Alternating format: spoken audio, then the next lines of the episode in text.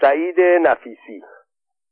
محقق مترجم روزنامه نویس نویسنده مورخ شاعر استاد دانشگاه. او طی سه دوره هر دوره چند سال خاطرات ادبی بیوگرافی جمعی از شخصیت‌های سیاسی مطبوعاتی و ادبی و همچنین مقالات انتقادی در زمینه های مختلف در مجله سپید و نوشت که تا کنون به عنوان یک مرجع ارزنده مورد استفاده متخصصان تاریخ معاصر ایران قرار گرفت. یک شنبه 23 خرداد 1333 ساعت ده صبح هنوز دو سه ساعت از انتشار مجله سپید و سیاه نگذشته بود که مردی باریکندام با قامت متوسط لباسی خوشدوخ بر تن پاپیونی بزرگ به گردن عینکی ذرهبینی بر چشم و ریشی سیاه و سفید و پرپشت بر چهره که مصداق کامل کلمه محاسن بود وارد حیات بزرگ چاپخانه مسعود سعد شد. و از کارگرانی که در آنجا بودند سراغ دفتر مجله سپید و سیاه را گرفت. کارگران و کارمندان مجله و چاپخانه که آن روز این مرد موقر را دیدند در شناخت او دچار زحمت نشدند. قیافه او درست شبیه تصویر نقاشی نقطه چین او بر روی جلد شماره چهل و سه مجله سپید و سیاه بود که صبح همان روز منتشر شده بود.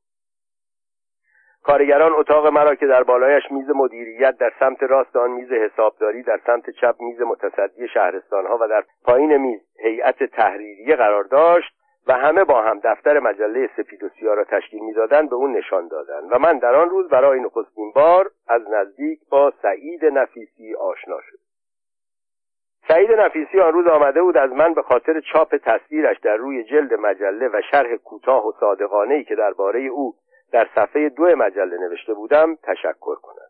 در میان حدود چل نفری که تا آن روز تصویرشان بر روی جلد مجله چاپ شده بود اگر سه چهار نفر شایستگی چنین تجلیلی را داشتند بدون شک یکی همین استاد سعید نفیسی بود که بعد از 28 مرداد به خاطر قلمزنی های تند و انتقادیش در سالهای قبل از 28 مرداد بازنشسته و در حقیقت به اصطلاح امروز پاکسازی شده بود.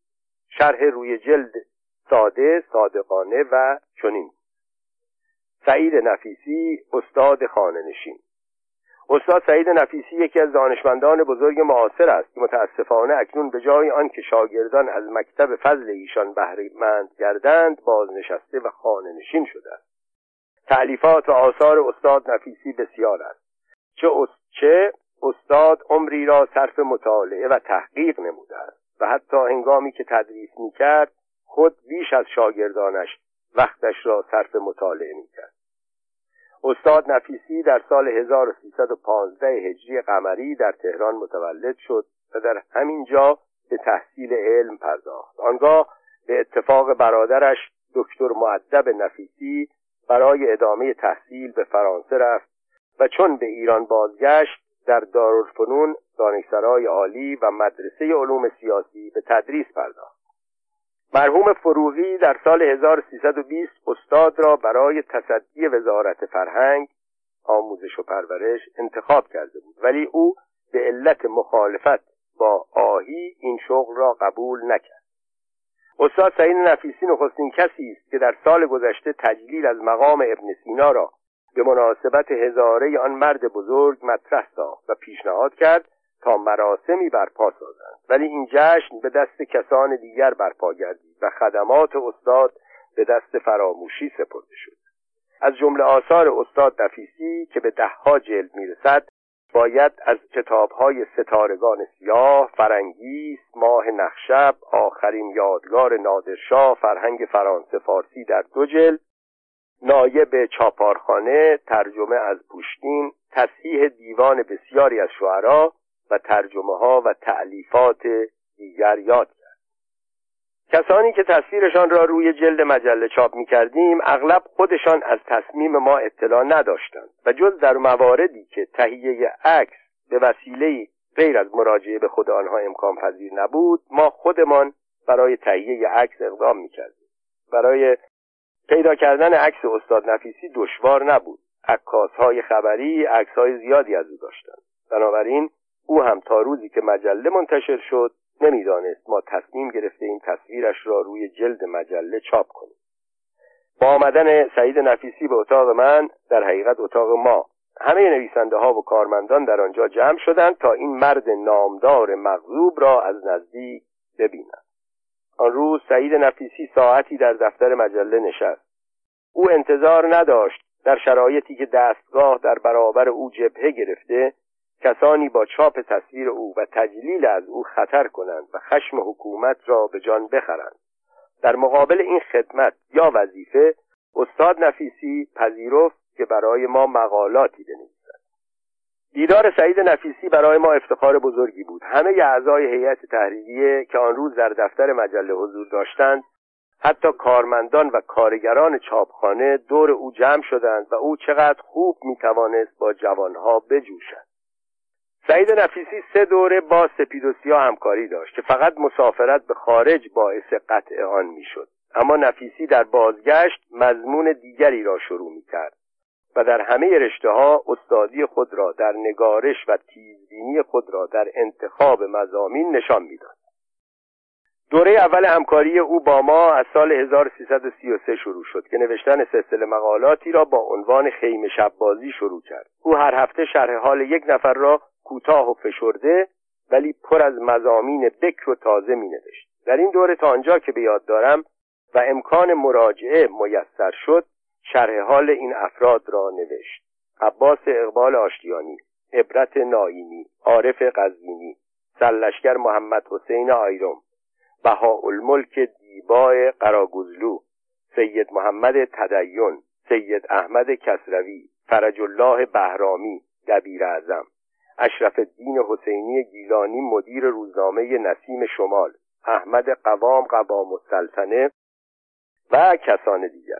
بعضی از بیوگرافی ها کوتاه مختصر و سر بود. برخی مفصل مشروع و جنجال آفرین برای مثال آنچه که درباره اشرف الدین حسینی گیلانی مدیر هفته نامه نسیم شمال نوشت بعدها به دفعات مورد استفاده محققان قرار گرفت. به طوری که می‌توان ادعا کرد طی این چهل سال بعد از شرحی که استاد درباره او نوشت هر کس درباره آن روزنامه نویس مظلوم چیزی نوشته یا به طور مستقیم از مقاله استاد استفاده کرده و یا از نوشته کسانی که از نوشته استاد استفاده کرده اند بهره برداری کرده اما نوشته او درباره قوام السلطنه چنان جنجال آفرید که طی سی سال روزنامه نگاری نظیرش را کمتر به خاطر می آورم.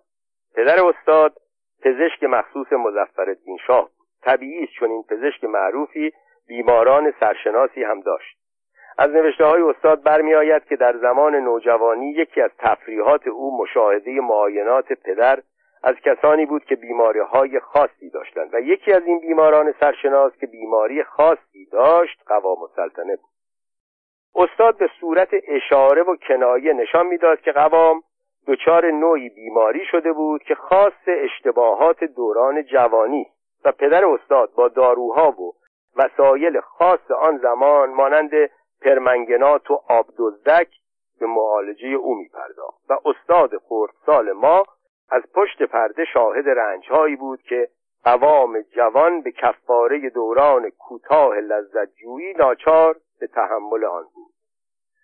ظاهرا سعید خردسال در آن زمان که نوجوانان وسایل تفریح این زمان نظیر فوتبال بازی کردن یا تماشا کردن سینما و تلویزیون و ویدئو و ماهواره چه ممنوع و چه آزاد را نداشتند یکی از تفریحاتش مشاهده معاینات و معالجات این بیماران به وسیله پدرش بود.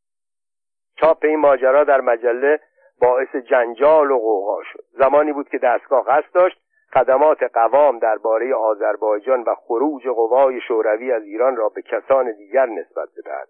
حمله استاد به قوام ناخواسته در راستای همان هدف بود و این موضوع خواننده های ما را ناراضی می‌کرد.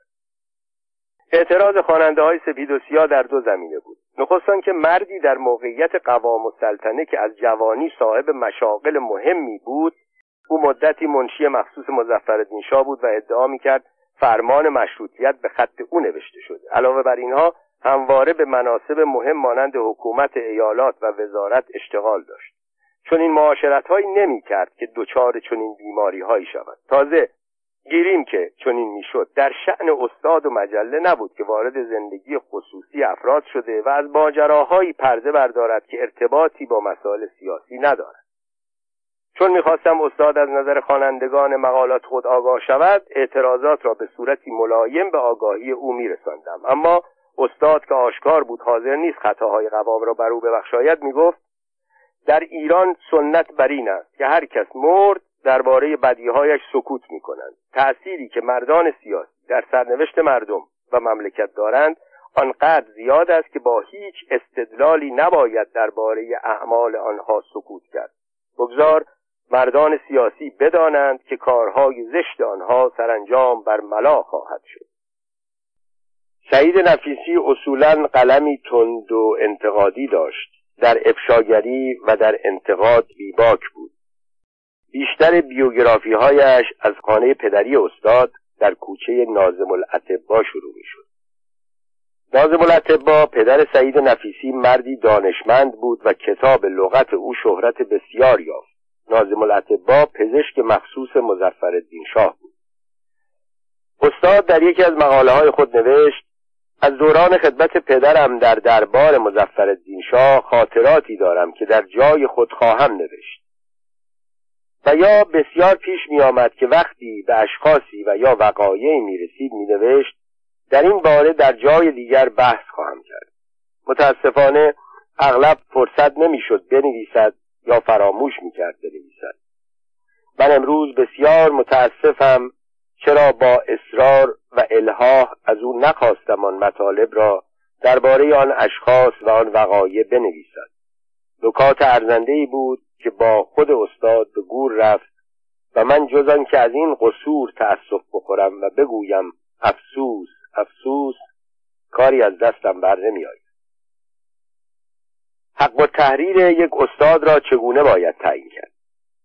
دو ماه از همکاری استاد سعید نفیسی با مجله سپید و گذشته بود که من بر سر دوراهی ماندم که بابت نوشتن این مقالات به استاد پولی بدهم یا ندهم. اگر باید بدهم چقدر باید بدهم؟ ملاک کار چیست؟ اگر ما فرنگی بودیم در این موارد مسئله پیش نمی آمد آخر ما خود او می گفت حق و تحریر مرا بدهید.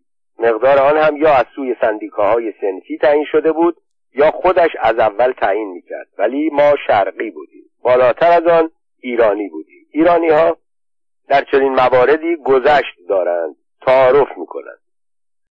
در آن سال چند نفر در شرایطی کمابیش مشابه سعید نفیسی با مجله سپید و سیاه همکاری می‌کردند که با هر یک از آنها به نوعی کنار آمده بودیم. اولی دکتر بهاءالدین پازارگاد بود. او در جوانی در سال 1300 در شیراز روزنامه سیاسی خورشید ایران را منتشر می‌کرد.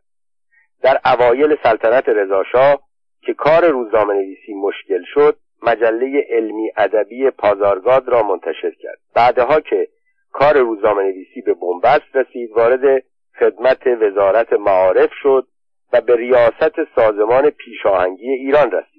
بعد از شهریور 20 خدمت دولت را رها کرد و هفته سیاسی انتقادی خورشید ایران را منتشر کرد. در مقاله های آتشین پازارگاد به دفعات روزنامه را دچار توقیف کرد ولی از سوی دیگر شهرتی عظیم برای او و روزنامهش فراهم ساخت. به طوری که گاهی خورشید ایران که بهای اسمی آن دو ریال بود تا پنجاه ریال خرید و فروش می‌شد.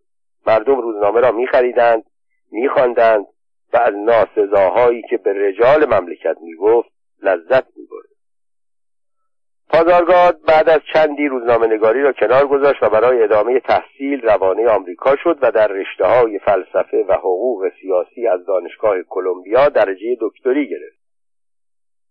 دکتر پازارگاد در بازگشت به ایران دوباره هوای روزنامه نویسی به سرش زد. اما این بار تصمیم گرفت متناسب با سن و سال و معلوماتش یک روزنامه سیاسی انتقادی اجتماعی سنگین منتشر کند.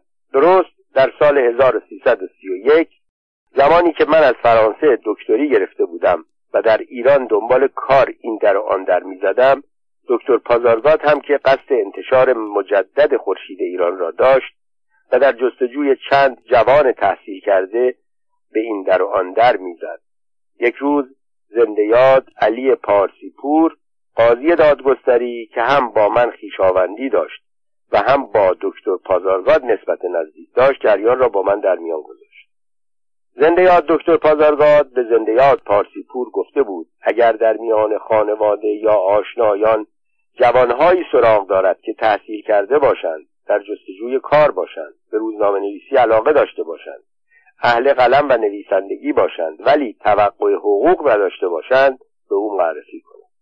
زندیات پارسیپور چون بیشتر این شرایط را در من جمع دیده بود موضوع را با من در میان گذاشت و گفت البته در مورد حقوق این وضع موقتی است. او گفته وقتی که کار روزنامه گرفت و همکارانش دستمزد و حق و تحریری متناسب با کارشان خواهد پرداخت.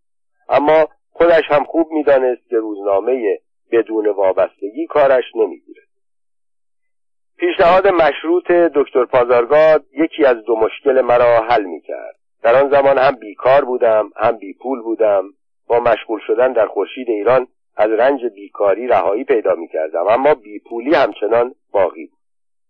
مقاله های انتقادی من درباره مشکلات جوانان و مردم و جامعه مورد پسند دکتر پازارگاد قرار گرفت به طوری که یک روز مرا به اتاقش خواست و صادقانه درد دل کرد و گفت چون سرمایه کار من محدود است فعلا پرداخت حقوق به هیئت تحریریه برای من امکان ندارد. ولی به محض آنکه کار روزنامه گرفت از خجالت من که به گفته او مقالاتم مورد پسند خواننده ها قرار گرفته بود بیرون خواهد آمد.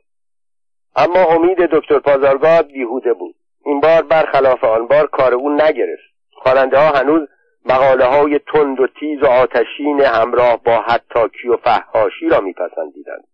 تاریخ فلسفه سیاسی یا دائرت المعارف سیاسی که او ستونهایی از روزنامه را به آنها اختصاص داده بود خریدار نداشت. او هم که حالا دیگر مردی تحصیل کرده و متین و مسن شده بود نمی‌توانست کار جوانی را از سر بگیرد. در نتیجه سرمایه مختصرش تمام شد و او ناچار روزنامه را تعطیل کرد. نتیجه دو ماه کار مجانی در روزنامه خورشید ایران آشنایی با چند نفر بود. یکی خود دکتر پاسارگاد که مردی شریف محجوب و با کمال بود که نیمه دوم عمرش را وقف دانش کرده بود و چندین کتاب در رشته های حقوق و فلسفه از او باقی ماند. دیگر زنده یاد اکبر معاونی بود که در انتشار سپید و سیاه با من همکاری داشت و روی جلدهای نقاشی نقطه چین سپید و سیاه کار او بود. و بالاخره یک همکار دیگر از خورشید ایران به سپید و سیاه به ارث رسید و او فرهاد نورایی بود که 21 سال به عنوان مصحح سپید و سیاه با من همکاری صمیمانه ای داشت. وقتی من در سال 1332 سپید و سیاه را منتشر کردم دکتر پازارگاد که به سنت دوران پیشاهنگی خود عقیده داشت روزی یک کار نیک بکند هفته یک مقاله برای سپید و سیاه می نوشت و در مقابل و در مقابل بیسی مقاله و خبری که من مجانی برای خورشید ایران نوشته بودم او هم مقاله هایی بدون انتظار دستمزد برای من می نوشت. از همکاران دیگر مجله که کمابیش در ردیف استاد نفیسی بودند می توانم از دکتر مهدی حمیدی شیرازی شاعر معروف یاد کنم. او در آن زمان دانشیار دانشگاه بود. او شیرازی و دوست و همشهری اکبر معاونی بود. به این جهت پذیرفتم که تصویرش را خارج از نوبت روی جلد مجله چاپ کنم. دکتر حمیدی ماهی یکی دو داستان سنگین ولی پرخواننده از نویسنده های معروف انگلیسی زبان مانند چارلز دیکنز و سامرست موام و دیگران ترجمه می‌کرد. در مقابل ما هم شعرهای او را به جای آنکه در صفحه شعر و ادب مجله چاپ کنیم با عکس و یا نقاشی در یک صفحه علاهده در مجله چاپ می‌کردیم. یک معامله پایا پای جنس در برابر جنس همکار دیگر ما در آن زمان دکتر ناظرزاده کرمانی بود. او شاعر نویسنده تنز نویس نماینده مجلس در زمان دکتر مصدق زندانی فلک الافلاک در دولت سپهبد زاهدی و مدرس دانشگاه بود. اینها همه برای او موقعیتی ممتاز در میان مردم ایجاد کرده بود. چون مرد شوخی بود لطیفه هایی از او درباره رجال در تهران دهان به دهان میگشت که ما بعضی از آنها را در صفحه شوخی با رجال مجله چاپ می‌کردیم. دکتر ناظرزاده یک روز بدون آشنایی قبلی به دفتر مجله آمد سراغ مرا گرفت و تا مرا دید گفت من ناظرزاده کرمانی هستم. آمدم بپرسم کی نوبت چاپ عکس من در روی جلد مجله سپید و سیاه فرا می‌رسد. ما تا موقع به فکر چاپ تصویر او بر روی جلد مجله نبودیم.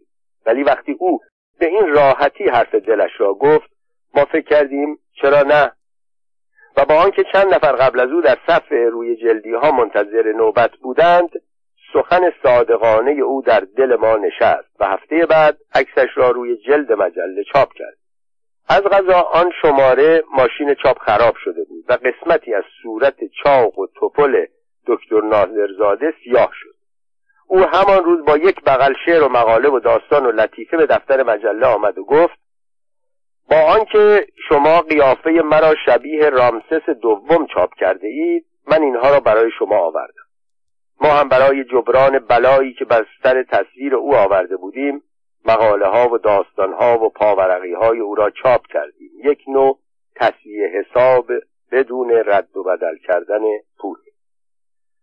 و بالاخره استاد دیگری که از سال 1332 با ما همکاری داشت دکتر محمد حسین میمندی نژاد بود. او چون به دفعات نوشته و همه جا گفته بود که قصد ندارد هرگز از راه قلم نان بخورد تکلیف ما با او روشن بود. در مقابل مقاله ها و پاورقی های او بار اول تصویرش را با شعار 44 سال 44 کتاب در روی جلد مجله چاپ کردیم و بعد از آن هم تا پنجاه سالگیش هر سال در روی جلد مجله و یا یک صفحه گزارش یا یک ستون خبر در داخل مجله به مناسبت 45 سالگی 46 سالگی 47 سالگی 48 سالگی 49 سالگی و 50 سالگی او در مجله چاپ می کردیم حساب بی حساب.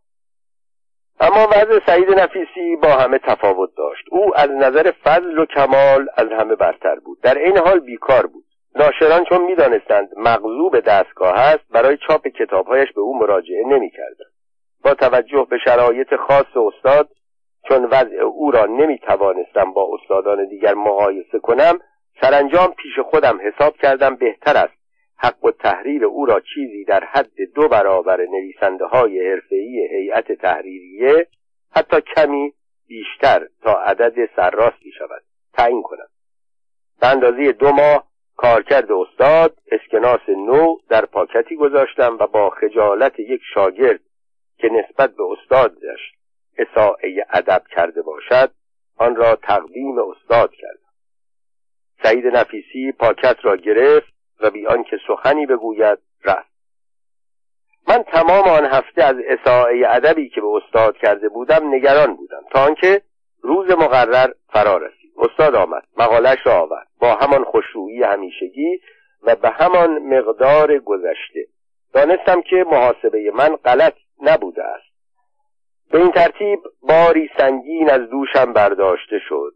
سالهای دیگر هم که استاد با ما کار می‌کرد حق و تحریر او را با توجه به وضع تورم و بالا رفتن تیراژ مجله و بهتر شدن وضع مالی خود بالا می بردم و تقدیم می کردم سعید نفیسی روزنامه نویس سعید نفیسی از آغاز جوانی عشق خاصی به روزنامه نویسی داشت. به این جهت پس از پایان تحصیل در اروپا و بازگشت به ایران نخستین کارش تقاضای اجازه انتشار یک مجله ادبی بود.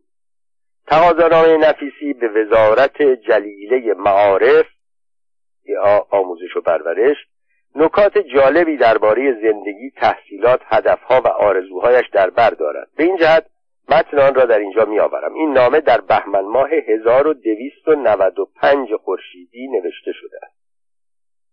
مقام منیع وزارت جلیله معارف و اوقاف دامد شوکت العالی این بنده که پس از فراغت از تحصیلات ابتداییه از مدارس دولتی تهران و اتمام دوره متوسطه و یک قسمتی از دوره عالیه در مدارس سوئیس و فاکولته پاریس قریب دو سال در وزارت جلیله داخله و اخیرا هم چندی در وزارت جلیله فواید عامه و تجارت سمت استخدام داشته است. اینک از آنجایی که وجود یک مجله علمی و تاریخی و ادبی و اخلاقی را در پایتخت لازم و بلکه واجب می شمارد در صدد آن است که با اجازه اولیای آن وزارت جلیله شروع به نوشتن و ترتیب مجله ماهیانه به اسم فردوسی بنماید.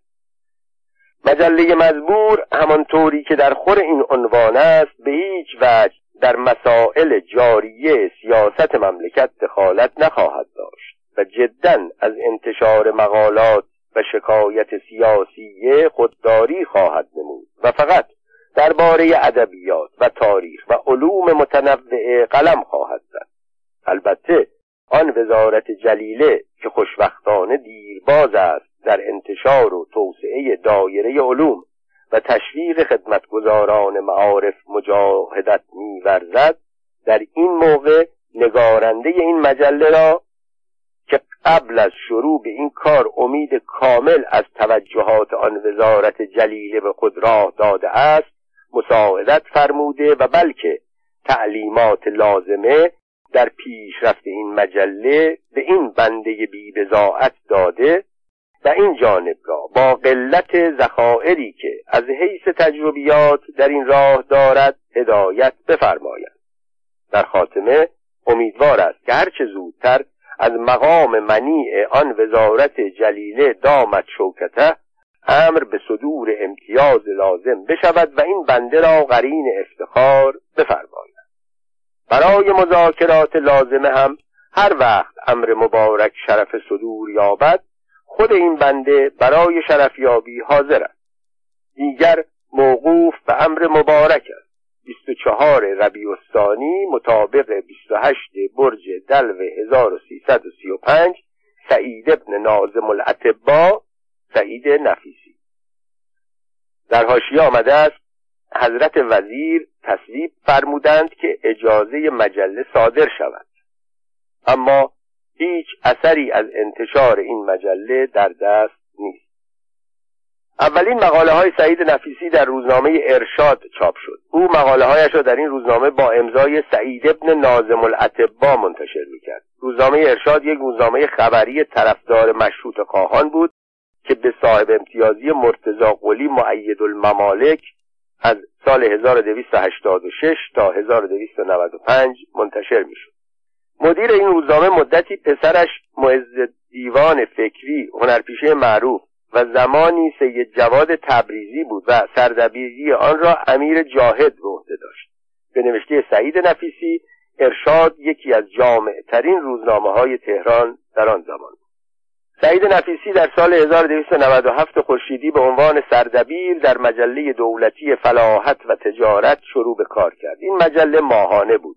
و به دو زبان فارسی و فرانسوی منتشر می‌شد و چون تمام هزینه از سوی اداره فلاحت و تجارت تأمین می‌شد سعید نفیسی در آنجا به عنوان کارمند دولت کار می‌کرد. کار کردن در یک مجله دولتی و در یک محدوده فکری با روحی سعید نفیسی جوان جور در نمی آمد به این جهت در سال 1301 خورشیدی به عنوان سردبیر در نشریه ادبی پرتو که به مدیری میرزا محمد علی واله خراسانی در تهران منتشر می‌شد به کار پرداخت. عمر روزنامه پرتو زیاد دراز نبود. این هفته نامه خیلی زود تعطیل شد. سعید نفیسی که به کار روزنامه نگاری علاقه پیدا کرده بود در سال 1302 پیشنهاد میرزا آقاخان فریور تهرانی صاحب امتیاز هفته نامه سیاسی ادبی عهد انقلاب را پذیرفت و با سمت مدیر در روزنامه عهد انقلاب مشغول به کار شد. میرزا خان مردی انقلابی بود. او قبلا روزنامه اصر انقلاب را منتشر می‌کرد. وقتی اصر انقلاب را دولت وقت توقیف کرد امتیاز روزنامه عهد انقلاب را گرفت. اما عهد انقلاب هم پس از مدت کمی توقیف شد. در تاریخ شانزده جوزای تنگوزعیل 16 خرداد 1102 سعید نفیسی تقاضای امتیاز جریده سیاسی و اجتماعی به اسم امید کرده بود که تقاضای او در 21 اغرب یا آبان 1302 در شورای عالی معارف طرح و تصویب شد. سعید نفیسی شماره اول امید را به صورت مستقل منتشر کرد. ولی چون در همان زمان روزنامه عهد انقلاب توقیف شده بود شماره دوم آن را به جای عهد انقلاب منتشر کرد که آن هم توقیف با توقیف دوره اول امید سعید نفیسی روزنامه نویسی را کنار نگذاشت. در سال 1303 محمد رمضانی مدیر کتاب فروشی و انتشارات رمضانی به تشویق سعید نفیسی یک مجله ادبی به نام شرق منتشر کرد. مدیری این مجله را سعید نفیسی بر عهده گرفت. مجله ادبی شرق که تا سال 1310 منتشر می‌شد از مجله های خوب زمان خودش بود. ولی بعدا به علت مشکلاتی تعطیل شد. از آن پس سعید نفیسی که به استادی دانشگاه تهران رسیده بود گاه گاه در مجله های آن زمان مانند ماهنامه ادبی مهر به نوشتن مقاله مشغول بود. تا آنکه در سال 1313 خورشیدی مؤسسه اطلاعات تصمیم به انتشار روزنامه فرانسوی زبان به نام ژورنال دو تهران گرفت. قسمت ادبی این روزنامه به سعید نفیسی واگذار شد.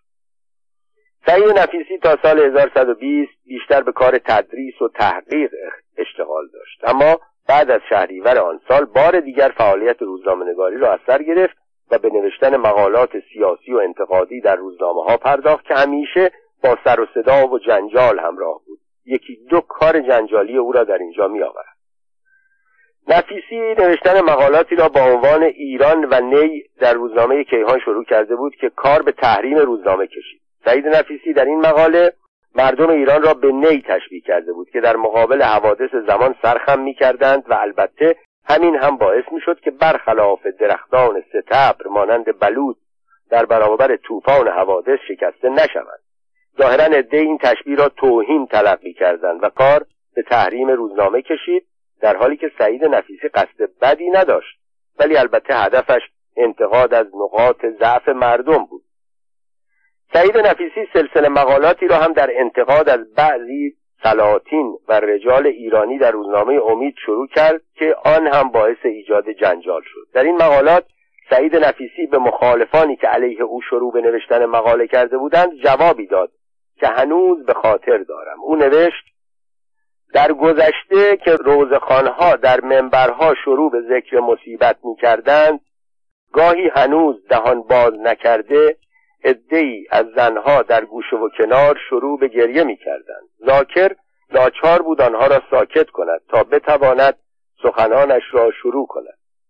و ای می گفت ننه جان ساکت باش. باجی جان آرام بگی. مادر خاموش. حالا هم من ناچارم همان کار را بکنم. چون هنوز من نوشتن را شروع نکرده هم آنها اعتراض را شروع کردهاند. خوب است؟ مخالفان صبر کنند ببینند من چه می‌گویم. آنگاه اظهار عقیده کنند. انجمن روابط فرهنگی ایران و اتحاد جماهیر شوروی سوسیالیستی یک مجله ماهنامه ادبی هنری و علمی منتشر می‌کرد. این مجله از سال 1323 تا 1336 به نام پیام نو و از سال 1137 به بعد با نام پیام نوین منتشر می‌شد. سعید نفیسی یکی از نویسندگان منظم این نشریه بود و این همکاری دائم بود که باعث سوء زن دستگاه های امنیتی نسبت به سعید نفیسی شد. نفیسی شاعر. سعید نفیسی مانند بیشتر جوانان ادب دوست به شعر و شاعری علاقه داشت. از پانزده سالگی شعر می‌گفت. تخلص او در این دوران سعید ابن نازم العتبا بود. سعید نفیسی در سلسله مقالات قاطرات ادبی یک استاد برخوردی را که درباره یکی از غزلهایش با ملک و بهار پیدا کرده بود چون این شهر می‌دهد. از سال 1294 بعضی از شعرهای من در روزنامه ها و مجله ها چاپ شد.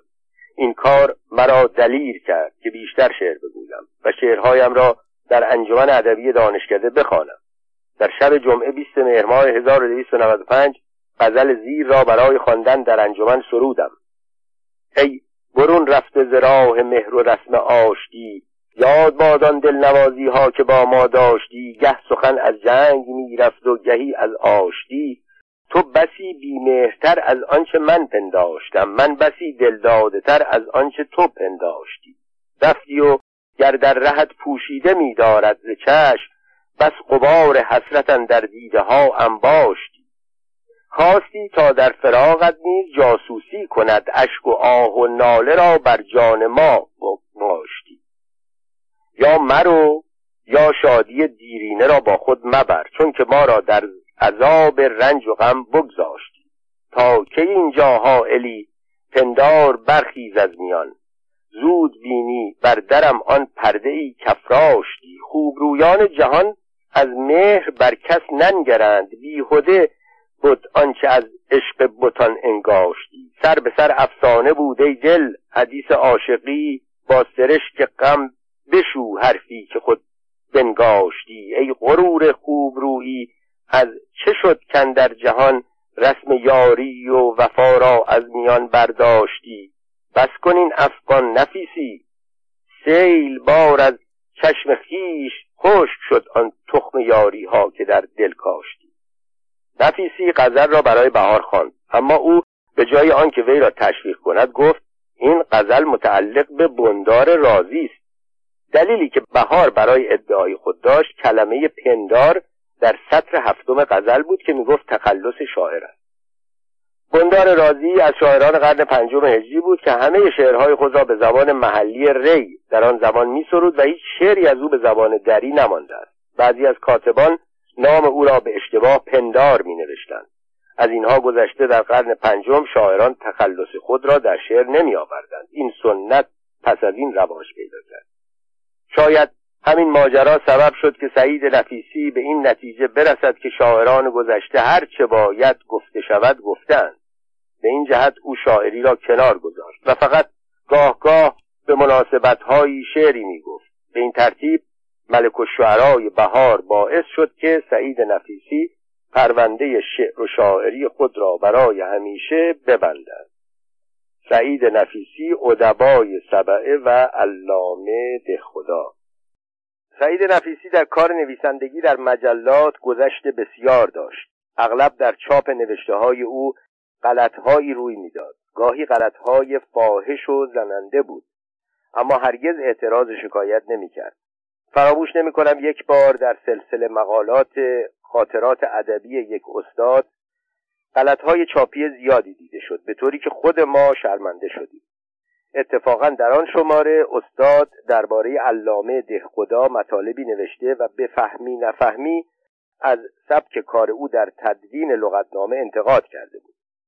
در همان شماره غلطهایی مانند مطالبها و نظایر آن چاپ شده بود که به مخالفان فرصت بدگویی می‌داد.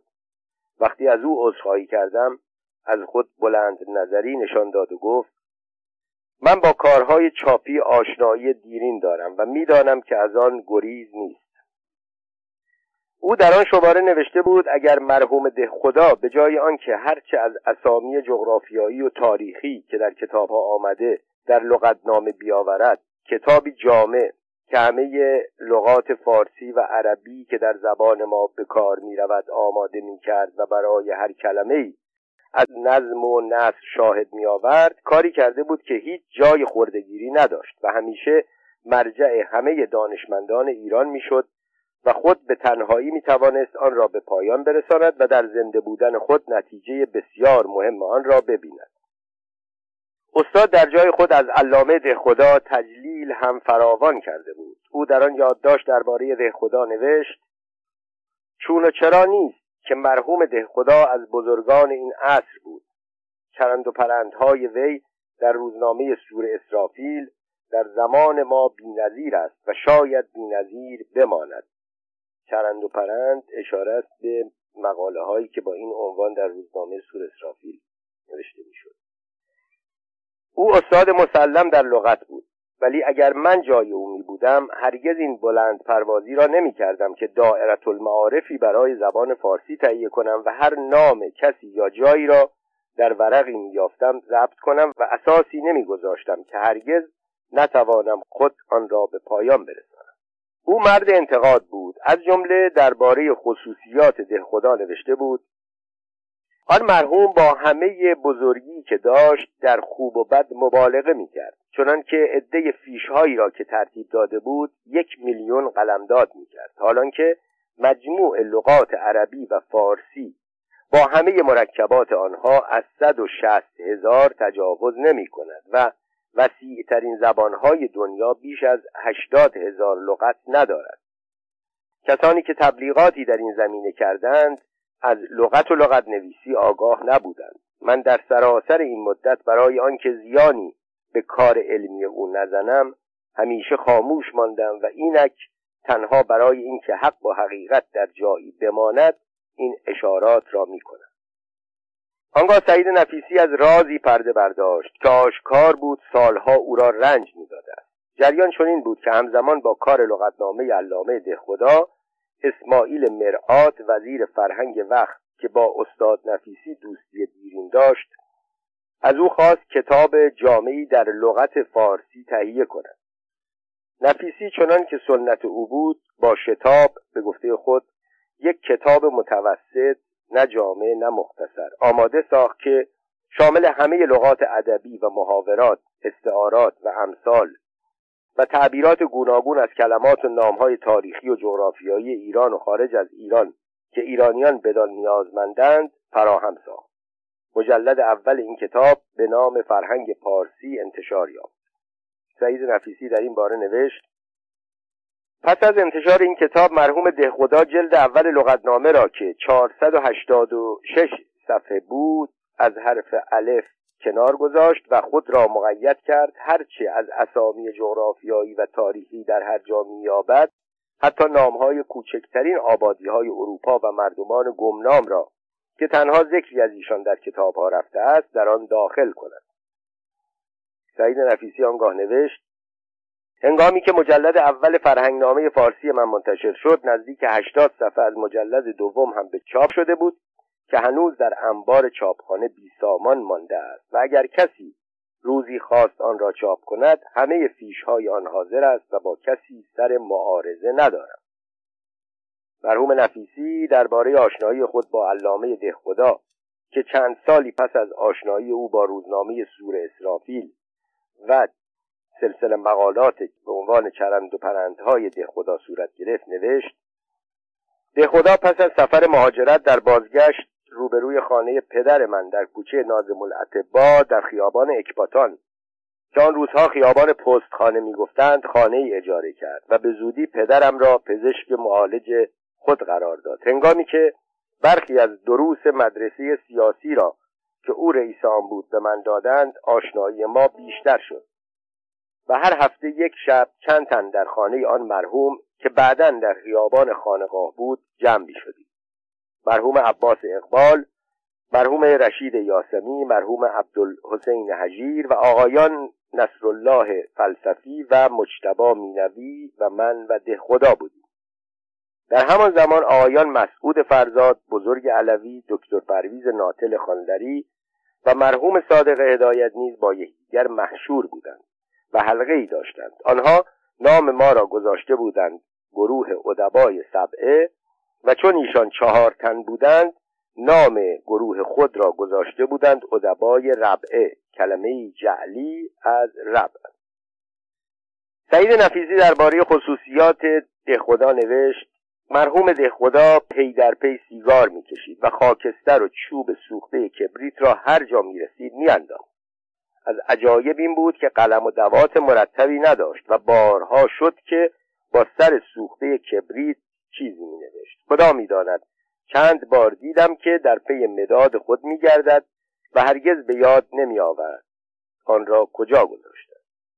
روی هر کاغذ پاره ای که میافت یادداشت می‌کرد. گاهی قوطی کبریت خالی را پاره می‌کرد و روی چوب سفید آن یادداشت می‌کرد. نفیسی با وجود اختلاف نظری که بر سر کتاب لغت با خدا پیدا کرده بود هرگز منکر فضایل بیشمار و پشتکار و ذوق سرشار او نمی‌شد و از او به عنوان مرد بزرگی که از بسیاری از بزرگان عصر بزرگتر بود و هیچ کس جای وی را نخواهد گرفت یاد می‌کرد.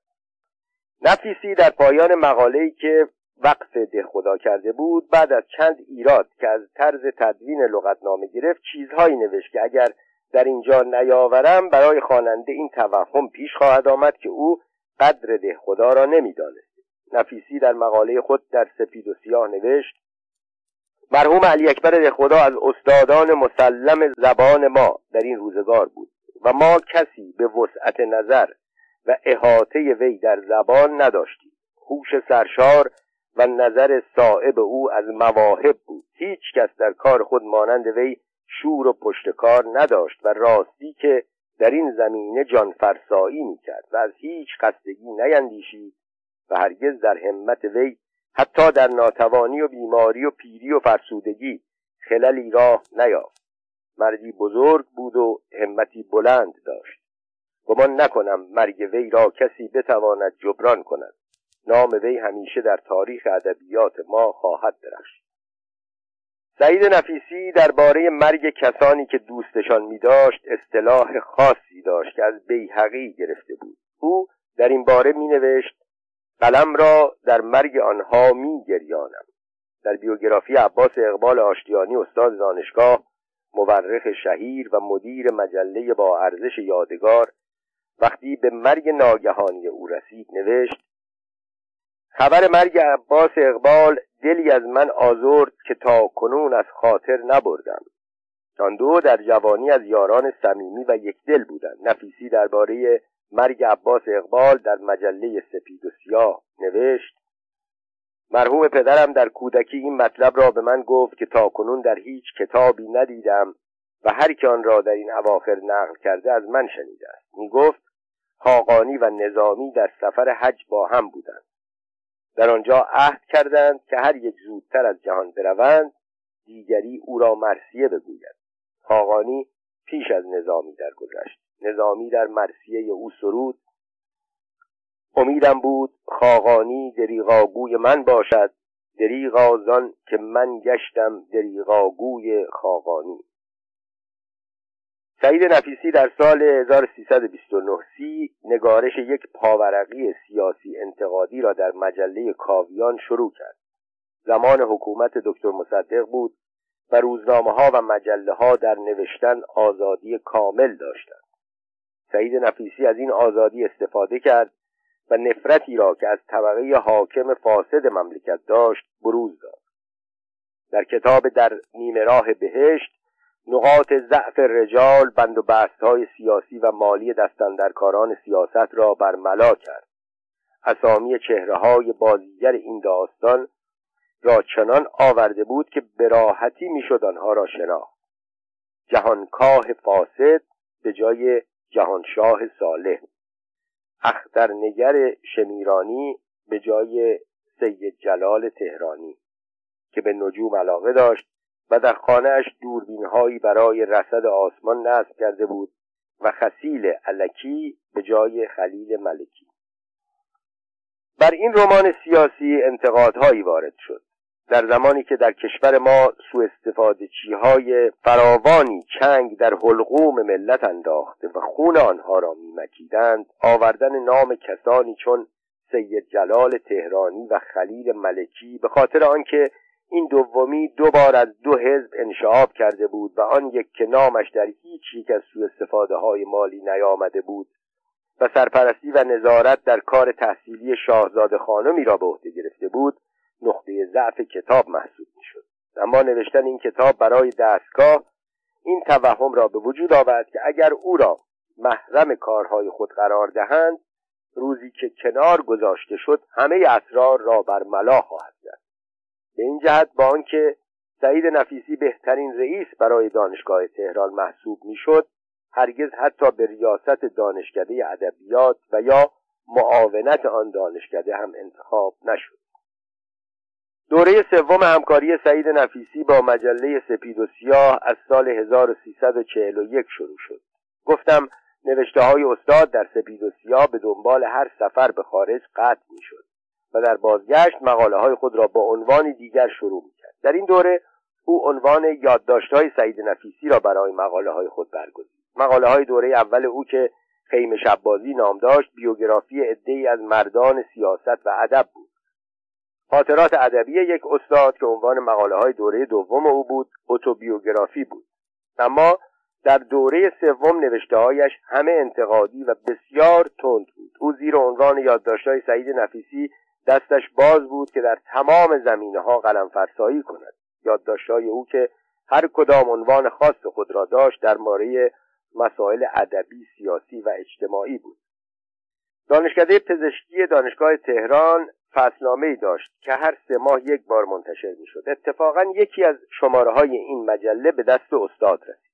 چشم های تیزبین او وقتی به عنوان مجله افتاد از آن به منظور نوشتن یک مقاله انتقادی استفاده کرد. گردانندگان این مجله در کنار اسم فارسی آن اصطلاح لاتین اکتا مدیکا ایرانیکا را هم نوشته بودند. استاد این کار را بیمورد و حتی غلط می‌دانست. او نوشت اگر اروپایی ها در کنار عنوان های دانشگاهی خود کلمات یونانی قدیم را می آوردند به جهت آن است که در گذشته در دانشگاه های آنجا همه دروس به زبان لاتین تدریس می‌شد و ریشه زبانهای اروپایی زبان لاتین است. ولی ما الزامی نداریم اسم مجله خود را اکتا مدیکا ایرانیکا بگذاریم. به یاد دارم در مورد اسم دانشگاه تهران هم مسئولان امر چنین بیزوقی از خود نشان داده بودند و در کنار آرم دانشگاه نوشته بودند اونیورسیتاتوس ایرانیکوس. مسئولان دانشگاه آن زمان از انتقاد استاد سخت رنجیدند ولی پاسخی هم نداشتند بدهند اما دستگاه های امنیتی این نوشته ها را قیچی می کردند و در پرونده سیاسی استاد که بدون اینها هم زیاد درخشان نبود می گذاشتند. استاد اینها را می دانست اما کار خودش را می کرد. یک بار در خاطرات خود نوشته بود مدرسه علمیه در یکی از کوچه های شاهآباد بود که در آن زمان به آن شغال آباد می گفتند. کسانی که در کار نوشته ها نظارت می کردند این را تعمدی تلقی می کردند. از کارهای سعید نفیسی که می‌توان گفت در آن به افراد کشیده شد نوشتن مقدمه برای کتابهای جوانهای تازه کار بود زمانی بود به ویژه بعد از 28 مرداد کمتر کتابی منتشر می‌شد که در روی جلد آن نوشته نشده باشد با مقدمه به قلم استاد سعید نفیسی شاید صلاح استاد در آن بود که برای از سرباز کردن مقدمش را یک مقاله تلقی کند و نکته ای را بگیرد و درباره آن قلم فرسایی کند. اما استاد این کار را نمی‌کرد و در مقدمه از کتابی که اغلب خوب هم نبود تعریف می‌کرد. در جواب دوستانش می‌گفت آنها که برای این کار به من مراجعه می کنند هدفشان این است که از شهرت من به جهت فروش کتاب استفاده کنند. من نمی‌خواهم آنها را ناامید کنم. به این ترتیب استاد اسم و شهرت خود را فدای جوانها می‌کرد. سعید نفیسی در تمام زمینه های ادب کار می‌کرد. محقق بود تاریخ مینوشت رمان نویسی می‌کرد شعر می‌گفت داستان مینوشت. به تصحیح دیوان شعرا میپرداخت مقاله های سیاسی مینوشت. شاید این کارها بود که مانع شد در یک رشته به خصوص به اوج برسد. احمد رضا احمدی شاعر خوب معاصر از قول بدیع الزمان فروزانفر استاد بزرگ زبان و ادبیات فارسی بیان می کرد سعید نفیسی اقیانوسی است که یک وجب عمق دارد. من نمی‌دانم فروزانفر که خود مردی فاضل ولی شوخ بود تا چه حد این سخن را جدی گفته بود. در اینکه سعید نفیسی عظمت یک اقیانوس را داشت تردیدی ندارم. اما درباره عمق آن با استاد هم عقیده نیستم. سعید نفیسی مردی پرکار و منظم بود. نوشته های خود را در کاغذهای سفید باریک و بدون خط و با جوهر آبی می نوشت پیشنویس و پاکنویس نداشت. با وجود این اغلب مقاله هایش بدون قلم خوردگی بود یا دست کم و حد اکثر دو بار خط خورده بود. او پرمغز ولی کوتاه می نوشت اگر همه نوشته های پراکنده او را که در مجله ها و روزنامه ها نوشته بود جمع کنند با سایر تعلیفاتش به صد جلد می‌رسد. کلاس های سعید نفیسی در دانشگاه پرشور بود. او همچنان که در نوشتن بیباک بود در گفتن چندین برابر بیباکی از خود نشان می‌داد. شاگردان او هرگز در درس او غیبت نمی‌کردند. نه از جهت آنکه استاد حاضر غایب می‌کرد بلکه از آن سبب که می‌دانستند با غیبت در کلاس او چیزهای زیادی از دست می‌دهند. او به تاریخ علاقه داشت و تاریخ را خوب خوانده بود. هم تاریخ ایران را هم تاریخ کشورهای دیگر جهان را. او هم حکام مشهور و مستبد جهان را میشناخت و هم رجال چاپلوس را و هم مردمی که برای حفظ جان و مال خود در برابر حکام ظالم سر فرود میآورند. آن وقت در نوشته ها و گفته های خود نشان می‌داد که همین مردم مظلوم وقتی طاقت خود را از دست بدهند چه کارها می کنند. در کتاب ستارگان سیاه خود که داستانش در دامنه الوند میگذشت نشان می‌دهد که مردم چگونه بر امیر علاءالدین میشورند و کار او به کجا می‌رسد استاد نفیسی در جوانی مدتی طولانی در رشت اقامت کرده بود او از این سفر خاطرات خوشی داشت که می‌گفت و در نوشته هایش می آورد.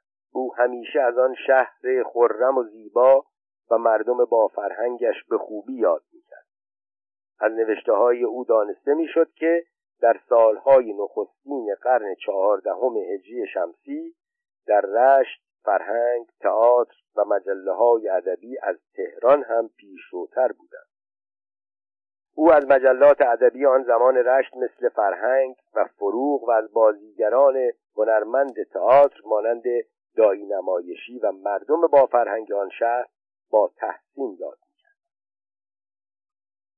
پایان کار سعید نفیسی. استاد در سالهای آخر عمر وقتی دانست دستگاه به هیچ وجه حاضر به تحمل او نیست تصمیم گرفت دار و ندار خود را بفروشد آپارتمان کوچکی در پاریس تهیه کند و در آنجا با استفاده از گنجینه ارزشمند کتابهای خطی یا چاپی فارسی که در کتابخانه ملی پاریس.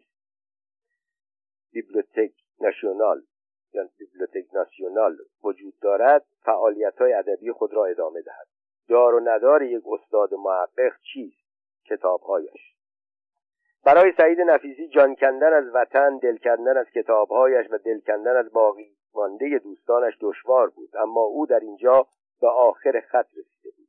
دانشگاه او را بازنشسته کرده بود و حتی به عنوان خرید خدمت حاضر نبود از او استفاده کند. مجله های ادبی مانند سخن و یغما مقاله های او را چاپ می‌کردند ولی در مقابل فقط تشکر تحویلش می‌دادند. مؤسسات بزرگ ادبی آن زمان مانند بنیاد شاهنامه و بنیاد فرهنگ ایران متولیان خودشان را داشتند و در آنجا جایی برای نفیسی باقی نمانده بود. ناشران خصوصی نمی توانستند در برابر تصحیح کتابهایی چون تاریخ بیهقی و دیوان خاجوی کرمانی حق و تعلیف قابل توجهی به استاد بپردازد. سپید و سیاه هم که چندین سال استاد به آن افتخار می‌داد و برایش نوشتههایی در حد فهم عامه مینوشت خود روزهای سختی را میگذراند. اما استاد پیر ما به جهت گذراندن زندگی احتیاج به درآمد ثابت و مشخص داشت. در سال 1345 استاد شروع به فروختن عزیزترین دارایی های خود یعنی کتابهایش کرد. گفتم که او قصد داشت آپارتمان کوچکی در نزدیکی کتابخانه ملی پاریس بخرد و در آخر عمر با حقوق بازنشستگی زندگی دانشجویی را از سر بگیرد اما روزگار نخواست. این آرزوی کوچک آن مرد بزرگ برآورده شود و در خرداد ماه سال 1345 در هفتاد و پنج سالگی قلب بزرگش طاقت آن تحمل آن همه مشکل را نیاورد و از کار ایستاد. وقتی استاد مرد تازه حکومت متوجه شد که درباره او بیعدالتی کرده این ظلم بزرگی بود که مردی که پنجاه سال به فرزندان این سرزمین درس داده بود و استادان امروز مملکت شاگردان دیروز او بودند ناچار شود برای گذراندن زندگی کتابهایش را بفروشد برای استاد تشییع جنازه رسمی ترتیب داده شد. جنازه او را از مسجد سپه سالار تا آرامگاه ابدیش بردند. در این مراسم از رجال مملکت کسی نبود.